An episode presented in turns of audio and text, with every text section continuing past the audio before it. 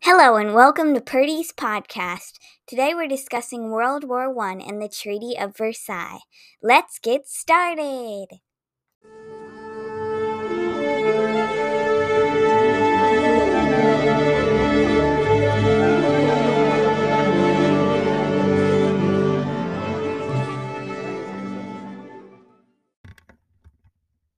Hello and welcome to Purdy's podcast. Today we're discussing World War I and the Treaty of Versailles that followed it, which was such a flawed peace that it led to World War II. World War I is overlooked, overlooked by Americans because we got into it late and didn't play a starring role like the other Allied powers, Britain and France primarily. Furthermore, Americans thought they were fighting a war to end wars and to make the world safe for democracy and were bitterly disappointed when this didn't turn out to be the case. In Europe, however, World War I is still the Great War, and people in Britain and France in particular remember the terrible losses their villages, towns, and communities suffered. Indeed, most towns have some kind of World War I memorial in these countries, which can't be said about the Second World War. The United States honored its war dead too, though people don't recall these sites much anymore. The Los Angeles Memorial Coliseum was built as a memorial to the dead of World War I, and Clover Field in Santa Monica was named after Lieutenant Greayer Grubby Clover. Grubby Clover, who was from Los Angeles, had volunteered to fight for Britain before the United States got into the war and was shot down in action over France in 1918. I remember strolling through the Rose Garden next to the Natural History Museum downtown with Avalon a few years ago and stumbling across a memorial to the 42nd Rainbow Infantry Division in Exhibition Park. Uh, and the memorial there is dedicated in 1935 by Los Angeles area World War I veterans. Of course, Pershing Square in downtown Los Angeles is named after the World War I general, the major American general in that war. The war lives on in popular culture in weird ways, too. You might recall Snoopy battle Manfred von Richthofen, the Red Baron, in a battle of World War I flying aces. At the start of World War I, the opposing lineups were set. The Allies, Britain, France, Russia, later on Japan, not much of a factor. They stuck to minor battles in Asia. And Belgium pulled into the war because Germany invaded it and they're later the allies are later joined by Italy, the United States, China, and a bunch of other countries. They were built for stamina. They could rely on the British Empire to rule the seas with their fleet, and the industrial potential and populations of the allies far exceeded the central powers, their enemies. They just had to survive the initial German onslaught in 1914, and they had a good chance to win. The Central Powers, Germany and Austria Hungary, later joined by the Ottoman Empire, centering in Turkey and Bulgaria, they had a couple of major advantages. They were geographically linked for the most part, had the most powerful military power, Germany, on their side, and they had strong internal lines of transportation, railroads, and communications, which back then were mostly telegraphs and to a lesser extent telephones. They were landlocked for the most part, and once Britain's naval blockade kicked in, it would be hard to feed and clothe all of their people, let alone produce war, war uh, materials. The war plans for both parties, both the Allies and the Central Powers. As Mike Tyson, the great boxer, put it, everybody has a plan until they get punched in the mouth. This certainly applied in the First World War. This called for Germany their plan called for them to knock France out of the war within six weeks and then send the victorious German army east by railroad to crush the Russians. Voila. The big problem with this plan was that it required going through neutral Belgium for German soldiers to swing far out to the west to the Atlantic coast to avoid the French fortresses on the frontier. When Germany invaded Belgium, Britain showed them the 1839 Treaty of London and said, Wait, remember this treaty? Prussia signed it back in 1839 and promised to protect Belgian independence. Remember? Germany, remember? German Chancellor Bethmann Hollweg thought it was crazy that the British would go to war over this scrap of paper, but he had misjudged them. French planned to burst directly into Germany, taking back their beloved provinces of Alsace and Lorraine, and then cutting north to cut off the German invaders from the rest of the army. The Russians planned to mobilize as quick as they could and send armies against Germany and Austria Hungary at the same time. It might have been better had they picked one or the other. Austria Hungary planned to take over Serbia, Serbia, who was the cause of all this nonsense back in July, but who was now quite forgotten later in the war. Then Austria Hungary, after defeating Serbia, would take on the Russians in southern Poland. The British Expeditionary Force, the BEF, landed in France in August 1914 and moved into Belgium to help protect it against the German invasion. Their navy's main hope was to destroy the German high seas fleet and then strangle Germany in a naval blockade. The war in 1914, what happened that year? The Austrians tangled with Serbia for the rest of that year in 1914, August through December losing about 300,000 soldiers and worse, many of their experienced officers. They finally beat the Serbs the next year, but no one really cared anymore. The world had moved on from Archduke Franz Ferdinand, and Gavrilo Princip, his assassin, was languishing in an Austrian prison and would until 1917 or 1918 when he died of tuberculo- tuberculosis, quite a forgotten man. The Russians invaded East Prussia and Germany, moving much faster than expected. France and Britain were thrilled and the Germans nervous, but wait a second. The telegraph was still a hugely important piece of technology then, and guess what? The Russians were sending uncoded messages messages to each other, and the Germans read all of them. So they knew precisely where the Russians were headed, and zip, they hurried to cut them off.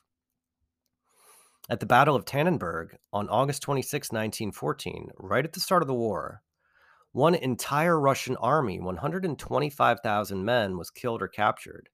The other invading Russian army fled back to Russia.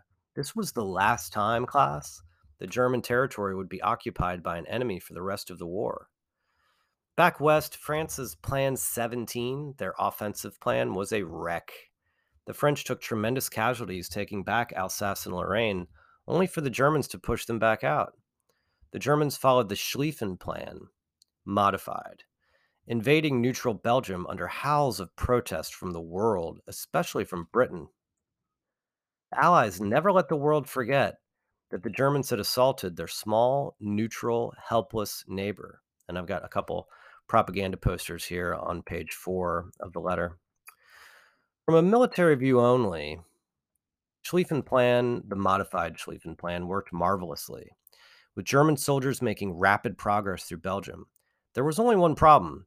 German General von Moltke changed the plan just slightly, making that far western edge of the wheel a bit weaker. This might have been why the Germans ground to a halt within sight of Paris, right at the Marne River. They were so close to taking Paris. They could have won the war right there in, in September 1914 at the start. But the French didn't play their part like little pieces on a German game board. No, French General Joffre left a small army on his eastern flank and threw reinforcements over to save his western flank. And the French soldiers were rushed to the front by all the taxicabs in Paris. The Germans retreated, and the war on the Western Front settled down into a stalemate that would last until 1918. The war became a world war pretty quickly Regarding Germany's colonies in Africa and Asia, Britain became allies with Japan in 1902 because back then they were mainly worried about Russia threatening their colony India. Now Britain watched nervously as the Japanese swiftly captured Germany's Pacific Island colonies at the start of the war. Japan then stormed Germany's rich port Qingdao in China at the end of 1914. Qingdao, like the like the um, brand of beer if you've ever seen it at the store. With these quick victories, Japan then pretty much chilled for the rest of the war. Now, Britain and France saw Japan as more of a threat than a friend, and this would turn the Japanese against the Western Allies after the war. Africa was a different story. Forgive my pronunciation with the Latin. Semper novi quid ex Africa, said a Roman proconsul many centuries ago. From Africa always comes something new. W.E.B. Du Bois pointed out that the new European empires in Africa were the something new of the late 1800s and early 1900s. And Europeans fighting over these colonies to control their great wealth, that was the main cause of World War I. The first battles of the war were fought in Africa, Togoland, and the last as well when the Germans surrendered their last army there, as described below. The Germans recruited very effective African units, Askari, in their colony in Cameroon and in East Africa. British black African colonial soldiers, white South African soldiers, including uh, veterans from the Boer War, and Indian units defeated the Germans in most parts of Africa. Yet, the last German army to surrender in the whole war on November 25, 1918, was General Paul von Lettow-Vorbeck's army in East Africa. His German and African troops, and there's a picture of a German Askari soldier on, on the page here, had held off the British against British against overwhelming odds the whole war, and this was one of the most successful guerrilla operations in history. The African campaign is the backdrop of the famous film The African Queen, with Humphrey Bogart and Katharine Hepburn. I put a photo on this page too. It should not be forgotten, though, that World War I in Africa was fought by Black Africans on behalf of the European empires. The British were drafting soldiers from their West African colonies and sending them clear to East Africa to fight in places foreign to them, with great culture and language barriers. In French West Africa, potential soldiers fled to the British possessions because they knew the French sent their colonial units to fight the Germans in France Few black Africans were eager to die in this white man's colonial war, and yet many, many did. Let's take a break there. Um, in our next segment, we'll discuss the war and how it progressed uh, the next year in 1915, and we'll see you in that segment on Purdy's podcast.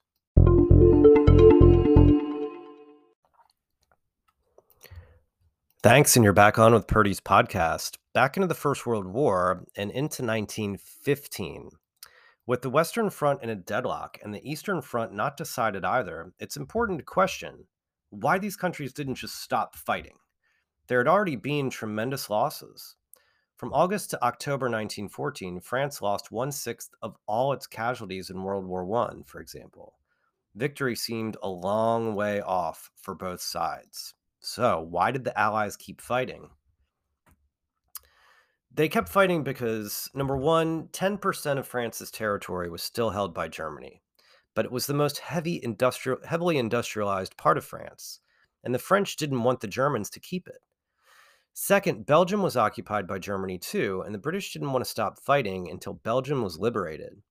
Third, Russia needed to win the war to preserve the power and prestige of Tsar Nicholas II and his Romanov dynasty. He had already narrowly averted a revolution in 1905 and faced serious political problems at home if Russia quit the war as a loser. Ironically, Russia's staying in the war guaranteed they'd have that revolution Nicholas was trying to avoid in the first place. Fourth, Italy joined the Allies on May 23, 1915. Italy had been allied to Germany and Austria Hungary before the war, but check it out. Everything Italy wanted was in Austrian territory. Also, Italy depended on British coal for their industrial economy. Italy suffered millions of casualties and still got a raw deal in the Versailles Peace Treaty in 1919, which helped make Benito Mussolini's cause that much more popular in the early 1920s. Fifth, Germany thought they could knock Russia out of the war in 1915. They were confident they could do this and then dispose of France and Britain afterward. Sixth, the Ottoman Empire joined the Central Powers at the end of 1914, which was a boost to the Central Powers. The Ottomans were trying to hold their empire together and feared the Russians, who wanted Constantinople. Seventh, Austria Hungary fought on for basic survival Losing the war meant the end of Habsburg rule and the end of their empire. But on the battlefield that year in 1915, there was no clear victory for either side. Poison gas as a new weapon. With no one able to break the stalemate, the Germans were the first to use poison gas in combat. One of the early attacks in, against the British in April 1915 is described below. The gas being used is chlorine gas, similar to the kind the Syrian government has been accused of using against civilians recently. And the account goes like this Suddenly, over the top of our front line, we saw what looked like clouds of thin gray smoke rolling slowly along with the slight wind. It hung to the ground, reaching to the height of eight or nine feet, and approached so slowly that a man walking could have kept ahead of it. Gas! The word quickly passed around. Even now, it held no terror for us, for we had not yet tasted it. From our haversacks, we hastily drew the flannel belts, soaked them in water, and tied them round our mouths and noses. Suddenly, through the communications trench came rushing a few khaki clad figures, their eyes glaring out of their heads, their hands tearing at their throats. They came on. If ever men were raving mad with terror, these men were. What was left of our section still crouched at the support end of the communication trench. Our front line, judging from the number of men who had just come from it, had been abandoned, and we now waited for the first rush of the Germans, but they did not come. Our biggest enemy was now within a few yards of us in the form of clouds of gas. We caught our first whiff of it. No words of mine can ever describe my feelings as we inhaled the first mouthful. We choked, spit, and coughed. My lungs felt as though they were being burnt out and were going to burst. Red hot needles were being thrust into my eyes. The first impulse was to run, we had just seen men running to certain death and knew it, rather than stay and be choked into a slow and agonizing death. It was one of those occasions when you do not know what you are doing. The man who stayed was no braver than the man who ran away. Eventually, the Allies manufactured gas masks, which I've pictured, in the letter, that were pretty effective against these sort of attacks, but soldiers were terrified of gas throughout the war it's a family legend, and I'm not sure of its accuracy. Um, that my great grandfather was gassed in the First World War, and when he came back to the United States, this is why he had all kinds of um, horrific personal problems, and why my his son, my grandfather, ended up in an orphanage. Uh, and I've always wondered if that's true or not. But certainly, this is a new thing in war, and a new sort of just terrible, awful terror. The Gallipoli Campaign, 1915. With the war in France deadlocked, the British Navy, led by First Lord of the Admiralty Winston Churchill, brainstormed of ways to use the Navy to gain advantage in the land war. Churchill came up with a plan to send a fleet of old battleships through the Dardanelles Straits uh, in Turkey, bombard Constantinople, now Istanbul, and force the Ottomans out of the war this would also open up trade with Russia too, which desperately needed arms and ammunition. It wasn't a bright idea on Churchill's part. Even if literally everything had gone perfectly, the Turks weren't ever going to surrender just because their capital city was getting shelled by battleships. Nevertheless, in went the battleships in between Turkish mines, fortress guns, and land based howitzers. A third of the battleships were destroyed the first day of the operation. The operation, later to be known as the Gallipoli campaign, should have just been canceled right then. Instead, Churchill and the Army's Lord Kitchener uh, spotted an army in the area of about 70,000 men, including the Anzac divisions, the Australian New Zealand Army Corps, ANZAC, and sent them by land, the Gallipoli Peninsula, to knock out the Turkish guns protecting the sea approaches to Constantinople. But students, Gallipoli was a nightmare for these Australian and New Zealander troops.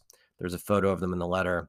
They were pinned down in the landing areas and just fighting for months for a toehold. There were 180,000 Allied casualties and 400,000 Ottoman casualties. And by January 1916, the campaign was called off and the Allied troops pulled out. It was a total disaster and almost ruined Churchill's political career. He was torn apart in the British press and resigned as First Lord of the Admiralty. In the fire, pain, and chaos of Gallipoli, the nation of Australia was created. And we just celebrated, or Australia and New Zealand just celebrated Anzac Day, uh, April 25th. Women in the First World War. For the first time in the industrial period, huge masses of men were taken away from jobs in factories, schools, hospitals, every walk of life. Women took their places, often encouraged by their national governments grappling with labor shortages. And I've got two posters here on the page showing government efforts to recruit women for the war effort. In the United States on the left, uh, and I'm sorry, in the United Kingdom on the left on the page, and the United States on the right. By the end of World War I, women comprised 20% of the United States industrial workforce. In the aircraft manufacturing industry, for example, women went from less than 1% to 19% of the workers in only a year and a half. Many of those jobs were here in Los Angeles as well. These were good jobs. One person, a man or a woman, could support a family on the high wages. We should only be so lucky today.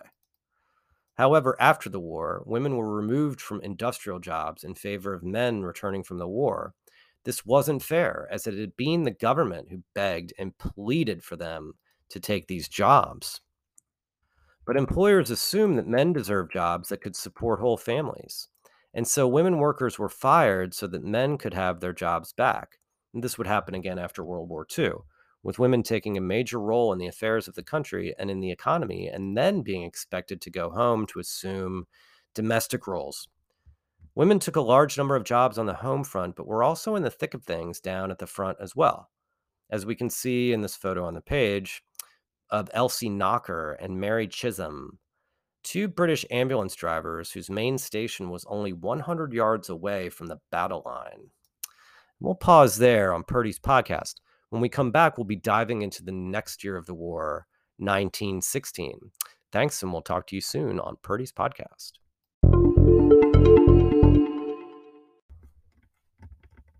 Welcome back to Purdy's podcast.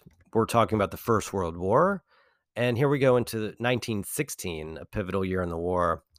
Verdun. In 1914, the Germans had focused on France first, according to the Schlieffen Plan. That didn't win them the war. In 1915, they stayed on defense in France and focused on Russia, and that didn't win them the war either. So at the start of 1916, the German General Staff swung their attention back to France. The problem so far, the Germans saw, was, was that they just hadn't made enough artillery shells to punch through the French defenses. Now they felt they had plenty. The Germans hoped to wear the French out in 1916 to bleed them white, was their phrasing, by attacking a vital spot that the French would feel compelled to defend at all hazards. The Germans chose Verdun, which was a famous fortress in eastern France, famous because the Treaty of Verdun was signed there more than a thousand years ago. In the year 843, between the different factions of Charlemagne's old empire, carving out what would become later France and Germany. Verdun had long been a symbol of French military and national gloire. Germany didn't aim for a breakthrough at Verdun. They didn't imagine bursting through to Paris after taking this fortress. No, they just wanted to suck as many French troops into the area as possible and then blast them with artillery. They got the bloody battle they asked for. France lost 377,000 soldiers, dead, wounded, and captured in a horrific slaughter, and the Germans just about the same amount, as we'll discuss. The French famously declared, and pardon my, my pronunciation of things, on ne passe pas. They shall not pass. And thanks to Marshal Pétain's employing the French cannon at all the right times, the Germans didn't pass. Verdun saw some of the grimmest fighting of the war, with French soldiers cut off from the rest of their army but holding under terrific pressure, running out of water, in desperate thirst, even drinking their own urine. Verdun was, Verdun was notable, bizarre, as many French soldiers died in the battle without ever seeing a German soldier. They just faced death from above horrible artillery shells exploding at them. Verdun almost broke the French army, but the Germans suffered terribly as well, losing over 300,000 men, and the Germans couldn't afford to lose soldiers the way the Allies could. In the end, the Germans gained no lasting victory. The French army learned from Verdun that sitting back and tenaciously defending territory was much better than attacking. This belief would come back to bite them in World War II when the Germans just went around the fixed defenses of the Maginot Line in 1940. But that's a topic for a different story. The Somme. The British had started the war with a small army, but a massive recruiting drive led by Lord Kitchener of Fashoda fame, pictured below on the page, brought millions of men under arms.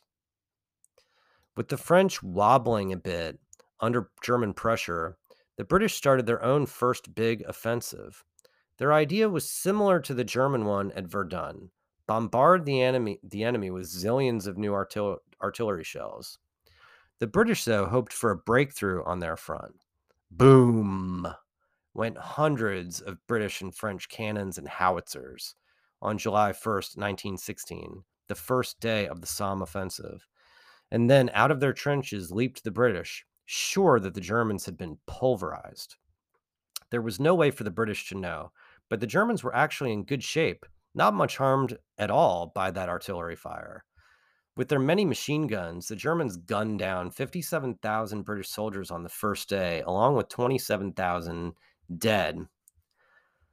It would be like the whole city of Gardena or, or Cupertino or Huntington, or Huntington Park, California, was just wiped out in one single day.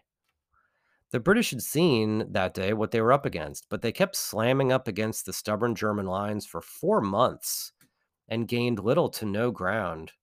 Soldiers heading over the top against the stout German defenses knew they had a very good chance of being killed. Captain Charles May of the British 22nd Manchester Regiment wrote home to his wife Bessie and spared her no illusions about what his fate might be in battle. And Charles May wrote as follows in his letter I must not allow myself to dwell on the personal. There is no room for it here. Also, it is demoralizing. But I do not want to die. Not that I mind it for myself. If it be that I am to go, I am ready. But the thought that I may never see you or our darling baby again turns my bowels to water. I cannot think of it with even the semblance of equanimity. My one consolation is the happiness that has been ours. Also, my conscience is clear that I've always tried to make life a joy to you. I know at least that if I go, you will not want. That is something. But it is the thought that we, we may be cut off from one another, which is so terrible, and that our babe may grow up without my knowing her, and without her knowing me. It is difficult to face. And I know your life without me would be a dull blank, yet you must never let it become wholly so. For to you will be left the greatest charge in all the world the upbringing of our baby. God bless that child. She is the hope of life to me. My darling, au, au revoir. It may well be that you will only have to read these lines as ones of passing interest. On the other hand, they may well be my last message to you. If they are, know through all your life that I loved you and baby with all my heart and soul, that you two sweet things were just all the world to me, I pray God I may do my duty, for I know, whatever that may entail, you would not have it otherwise. And Captain May is pictured below with Bessie and his daughter Pauline. He died the next day, after the date of that letter, in the Battle of the Somme. The British fired 7 million artillery shells at the Germans from July to November 1916 in the Somme campaign. So many shells that the Germans called it the Materialschlacht, or munitions offensive. This showed how strong Britain's economy was, that it could produce so much war material. Still, the Germans did not budge. On other fronts, 1916 was a year of almosts and might have beens in other parts of Europe. Austria nearly broke into Italy out onto the plain near Venice, but were held out, just barely. The Russians pounded Austria Hungary with a huge offensive, losing 1.4 million soldiers in the process, but it was the same old song and dance. Whenever the Germans showed up to support the Austrians, they beat the Russians. Back home in Russia, the mood of the people was foul, furious. Revolution seemed right around the corner, and Tsar Nicholas, who had led his armies personally directly in the field since 1915, had no one to blame but himself. And we'll pause there. When we come back, we'll get into 1917. World War I grinds on, and the United States, still on the sidelines, finds reason to plunge in. We'll be back with Purdy's podcast. You're back on with Purdy's podcast, World War One. Let's talk about 1917. The United States enters the war. Most of the world's nations were neutral at the war's beginning, including the United States. By the end of the war, only a few European countries, Spain, Switzerland, Scandinavian countries, and Mexico, Chile, and Argentina and South America were still neutral. Everyone else had jumped in, like Italy, or had been dragged in, like the United States felt that it was. President Woodrow Wilson had barely won re election in 1916 on the slogan, He kept us out of war.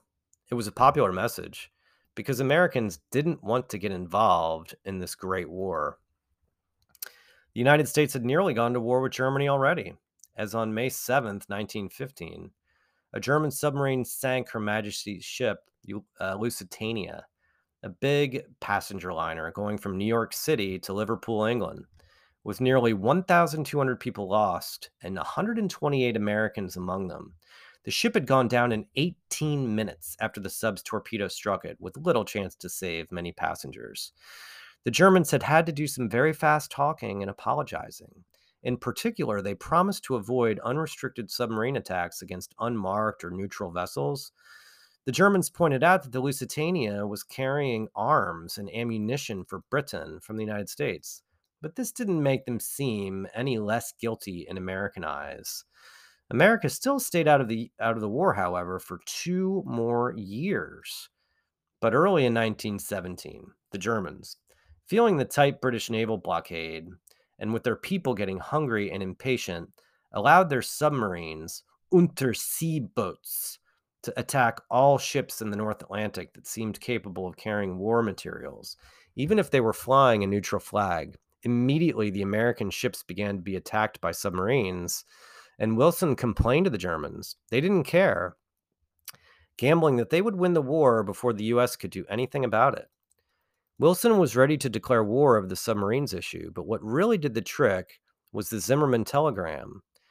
Mexico underwent a revolution and civil war from roughly 1910 until 1920. Revolutionary leaders like Pancho Villa and Emiliano Zapata sought constitutional reform, more democracy, and more equitable dis- more equitable distribution of land to the common people. They met with many early successes, but when the conservative parties took control of the government, they were forced to flee and become rebels. To President Wilson, Pancho Villa was just a bandit, and he sent American troops under General Black Jack Pershing across the border to find and punish Pancho Villa, with little success.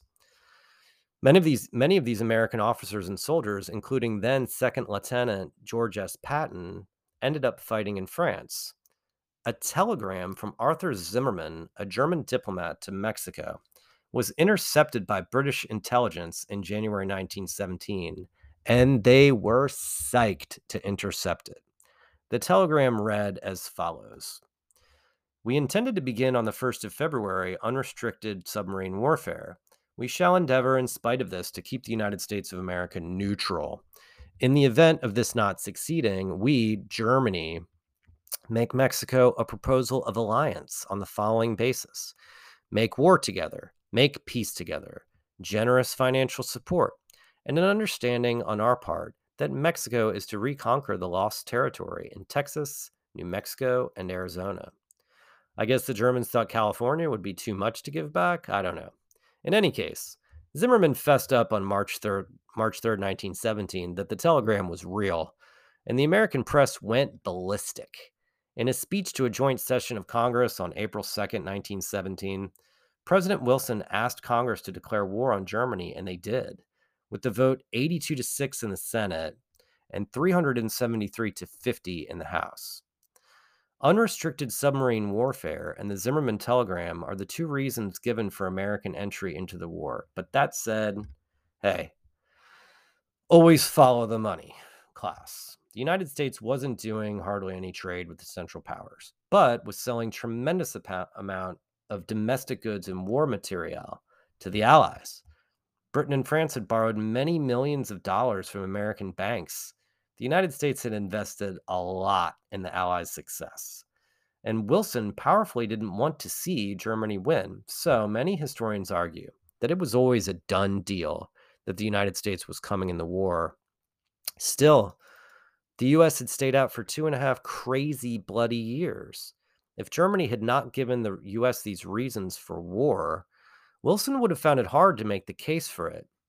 As Winston Churchill points out in his 1923 book, The Great Crisis, if Russia had fallen to revolution just a little sooner, then the Germans would have felt more secure and probably not launched their submarine insanity. Without the submarine issue, the US might not have obliged might not have felt obliged to join the war at all. Now Russia and Italy in 1917. The Russians made a half-hearted offensive at the start of 1917 and then they just fell apart. In March and April 1917, 2 million Russian soldiers deserted. On March 15th, 1917, Nicholas II abdicated, and a Republic, Republican government, a democratic government under Alexander Kerensky, pictured on the page, took over. Rather than pull Russia out of the war, Kerensky launched an idiotic new offensive to show the world the new government was large and in charge. But guess what happened? It fell apart, and the Bolsheviks, the communists, and other factions took over the large cities and began a civil war against the new government and the supporters of the Tsar, too.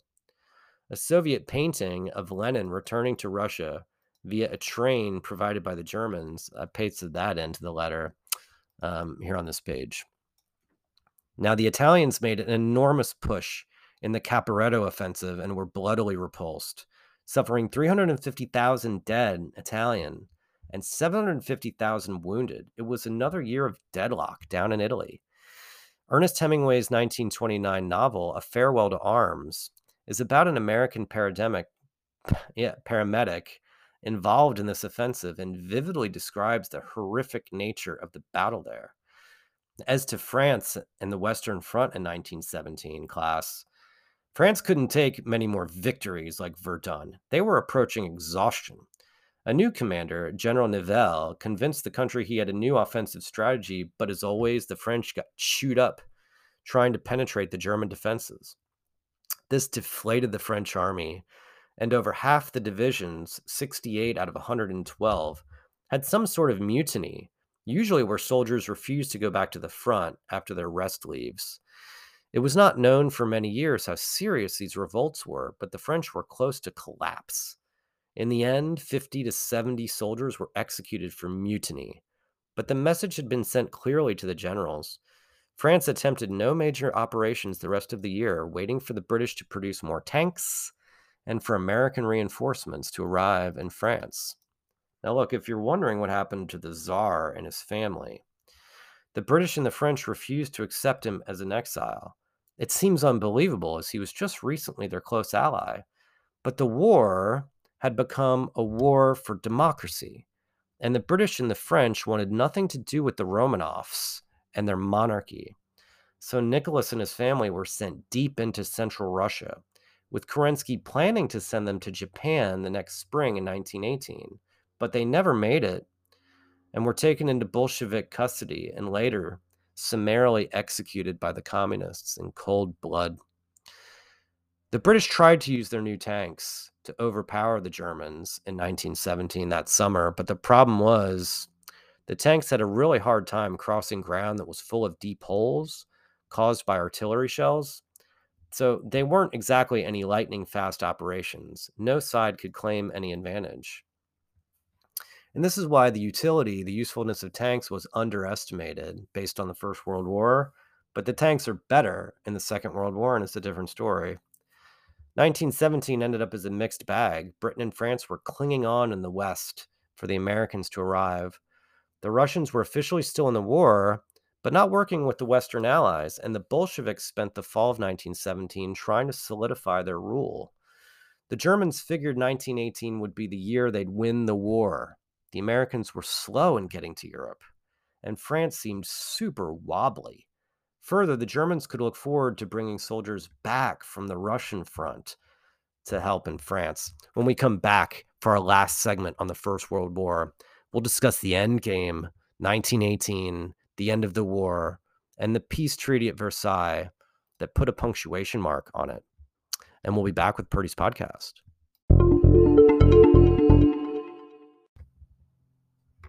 Back on with Purdy's podcast in the last segment in this letter on the First World War and Versailles. 1918, the last year of the war, revealed a world transformed from the peaceful days of 1914.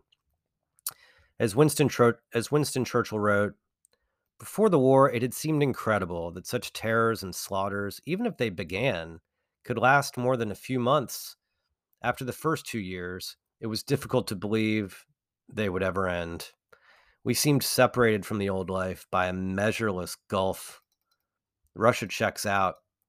The Germans attacked Russia in February 1918 and in two weeks had crushed the weak resistance in front of them. Lenin and the Bolsheviks sought peace at any cost, and it came with a big cost.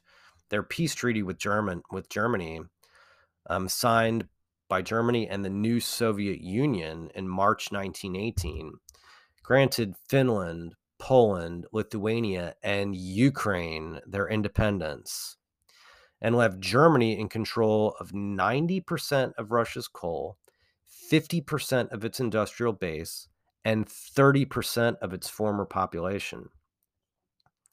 This peace was exactly the kind of result that, late, that later in World War II Hitler hoped for.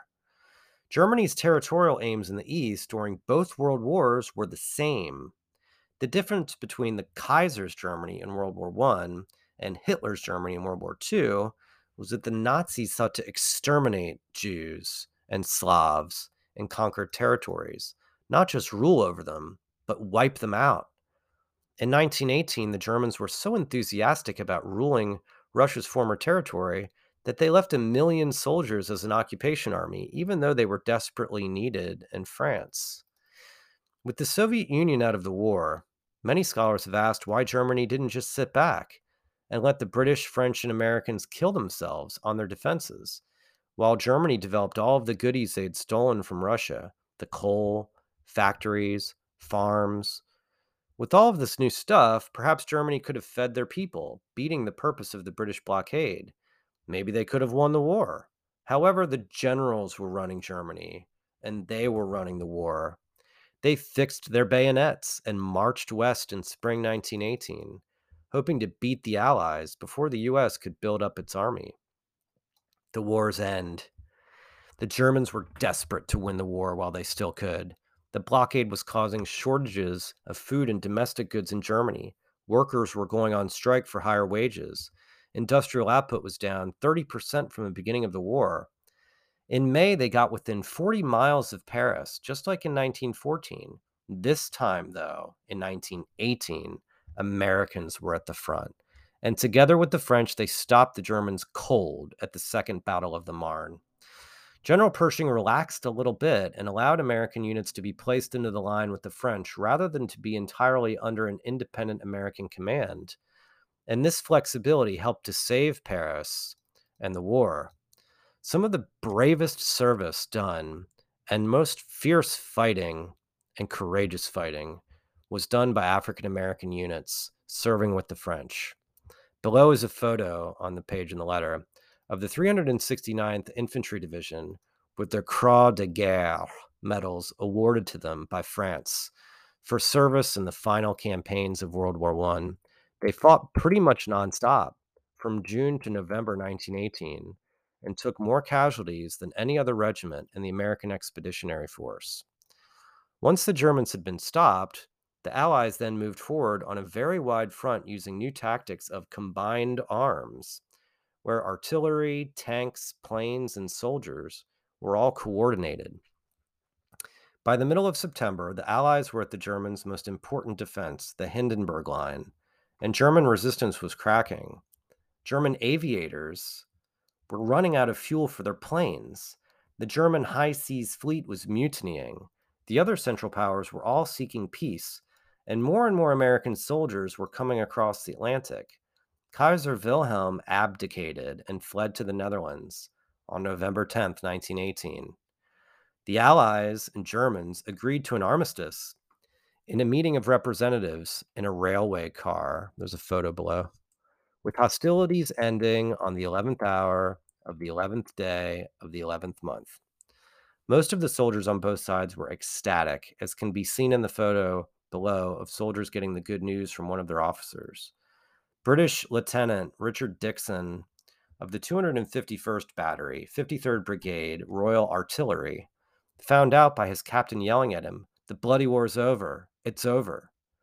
Dixon remembered thinking, no more slaughter, no more maiming, no more mud and blood, no more killing and disemboweling of horses and mules, no more of those hopeless dawns with the rain chilling the spirits, no more crouching in inadequate dugouts scooped out of trench walls, no more dodging snipers' bullets, no more of that terrible shell fire, no more shoveling up of bits of men's bodies and dumping them into sandbags, no more cries of stretcher bearers, no more of those beastly gas masks and the odious smell of pear drops, which were deadly to the lungs, and no more writing of those dreadfully difficult letters to the next of kin of the dead. And Private Ernest Breck of the French 77th Infantry Regiment recalled, Damn, a wave of joy swept over us. I don't know if I had tears in my eyes. Like the others, I must have shouted, Vive la France! For a moment, we were all left breathless with happiness. Great sorrow is silent, so too is great joy. Then the shock passed. We recovered our power of speech, and with it the reflex common to all Frenchmen. We'll have a toast to that. Yes, but with what? There was no red wine in this poor little place, just a bottle of lousy sparkling wine Bébert dug up in a shop where the bastard made us pay 15 francs. We split it 16 ways, hardly enough to wet your whistle. So the war was over. The peace treaty of, of Versailles followed. Among the wreckage of the First World War were, full, were four old empires the Russian, German, Austro Hungarian, and Ottoman. A bunch of brand new countries came out of them, including Finland, Estonia, Latvia, Lithuania, Poland, Czechoslovakia, Yugoslavia, Albania. Nearly all of the new countries were democratic, but that was the new fashion in Europe, as the United States, Britain, Italy, France, all democracies had won the war. Monarchies were out of style. President Wilson had promised self determination for all peoples, whatever that meant.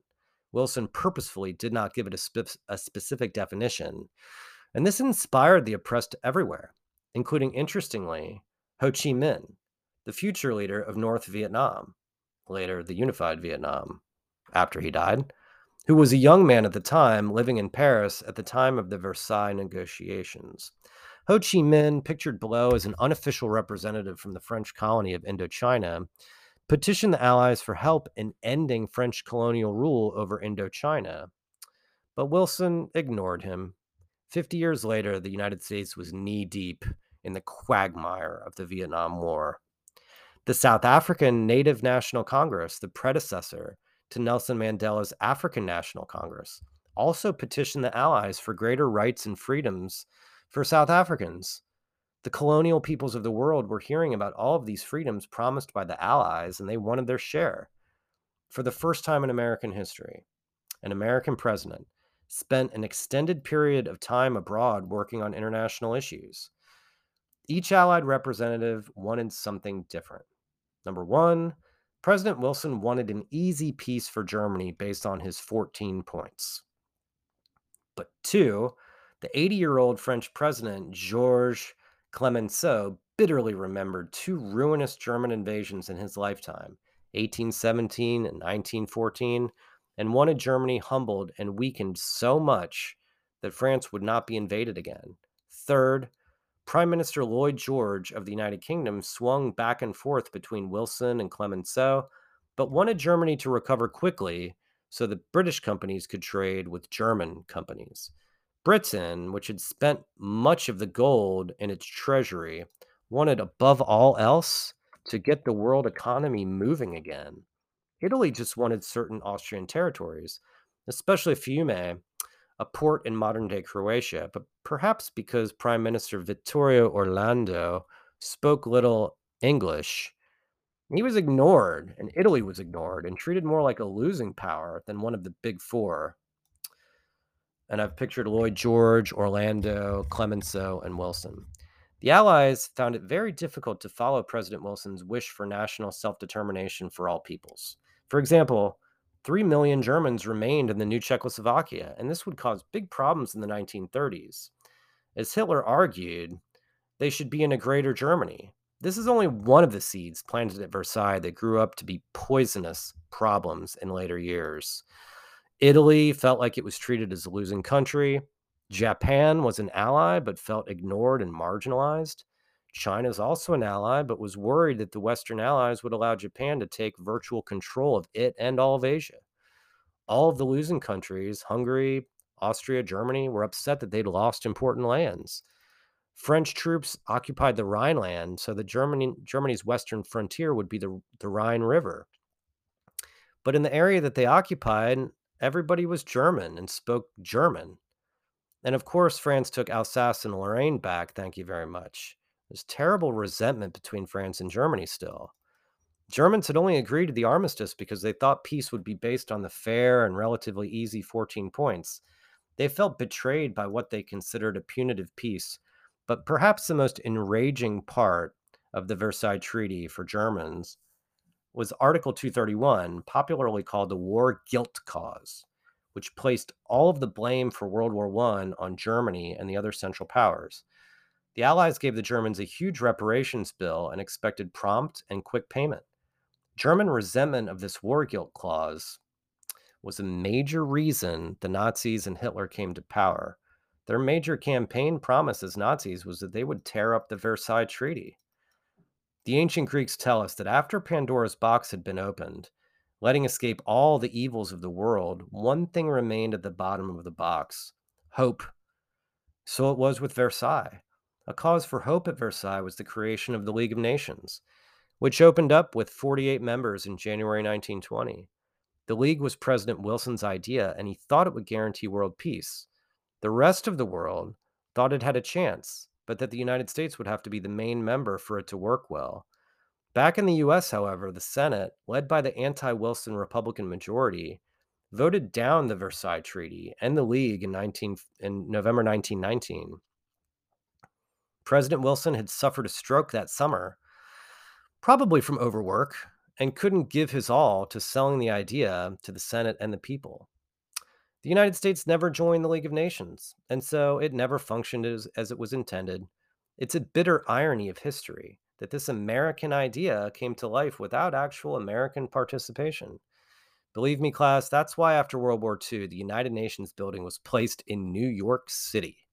The world wanted to be certain the US would join the UN and stay in it for good. You've been on with Purdy's, Purdy's podcast for this episode about World War I and the Treaty of Versailles. Thank you so much, and I'll see you on the next episode.